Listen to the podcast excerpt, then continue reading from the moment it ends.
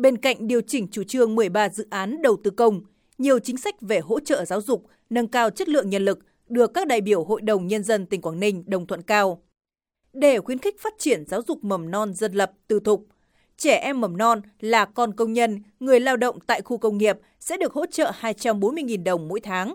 Giáo viên trực tiếp chăm sóc nhóm lớp có từ 30% trẻ thuộc diện này tại địa bàn có khu công nghiệp được hỗ trợ 1,2 triệu đồng mỗi tháng.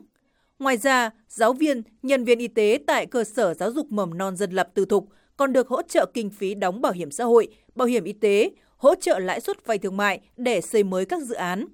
Cùng với đó là hỗ trợ để thu hút sinh viên tốt nghiệp xuất sắc, cán bộ khoa học trẻ làm việc tại Quảng Ninh, hỗ trợ đào tạo sau đại học, chuyên sâu, nâng cao tay nghề đối với đội ngũ y bác sĩ.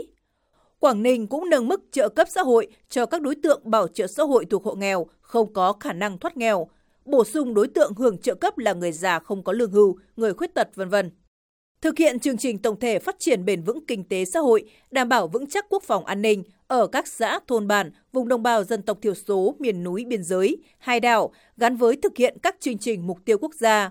Quảng Ninh bố trí nguồn vốn ngân sách và vốn huy động hợp pháp khác để đầu tư hạ tầng thiết yếu, phục vụ sản xuất và nâng cao chất lượng đời sống nhân dân.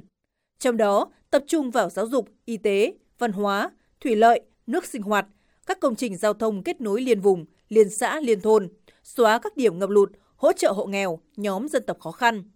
Hướng đến bao phủ bảo hiểm y tế toàn dân, Hội đồng Nhân dân tỉnh Quảng Ninh quyết nghị các giải pháp hỗ trợ cụ thể để nâng tỷ lệ dân số tham gia bảo hiểm y tế từ 95% năm 2022 lên trên 95,75% vào năm 2025. Xác định chủ đề năm 2023 là nâng cao hiệu quả thu hút đầu tư và chất lượng đời sống nhân dân. Tỉnh Quảng Ninh cũng đặt ra các chỉ tiêu trọng tâm trong phát triển kinh tế.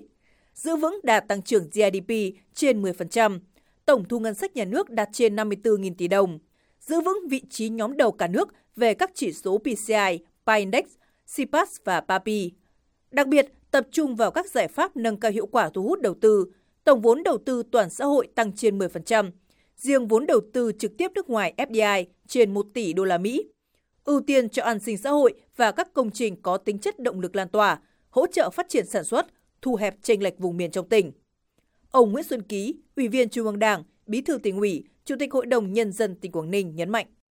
Đẩy mạnh tái cơ cấu đầu tư công, quản lý giám sát nâng cao hiệu quả đầu tư công, kiên quyết không để lặp lại tình trạng manh mún, cắt khúc kéo dài cơ chế xin cho dưới duyệt chuyên cấp khắc phục triệt đề những yếu kém trong khâu tư vấn, khảo sát thiết kế chuẩn bị đầu tư đấu thầu, đẩy nhanh tiến độ triển khai hoàn thành đúng kế hoạch, đảm bảo chất lượng các công trình giao thông trọng điểm, nâng cao chất lượng đời sống nhân dân, gắn chặt chẽ giữa phát triển kinh tế nhanh bền vững với phát triển văn hóa con người, xây dựng nền văn hóa giàu bản sắc Quảng Ninh.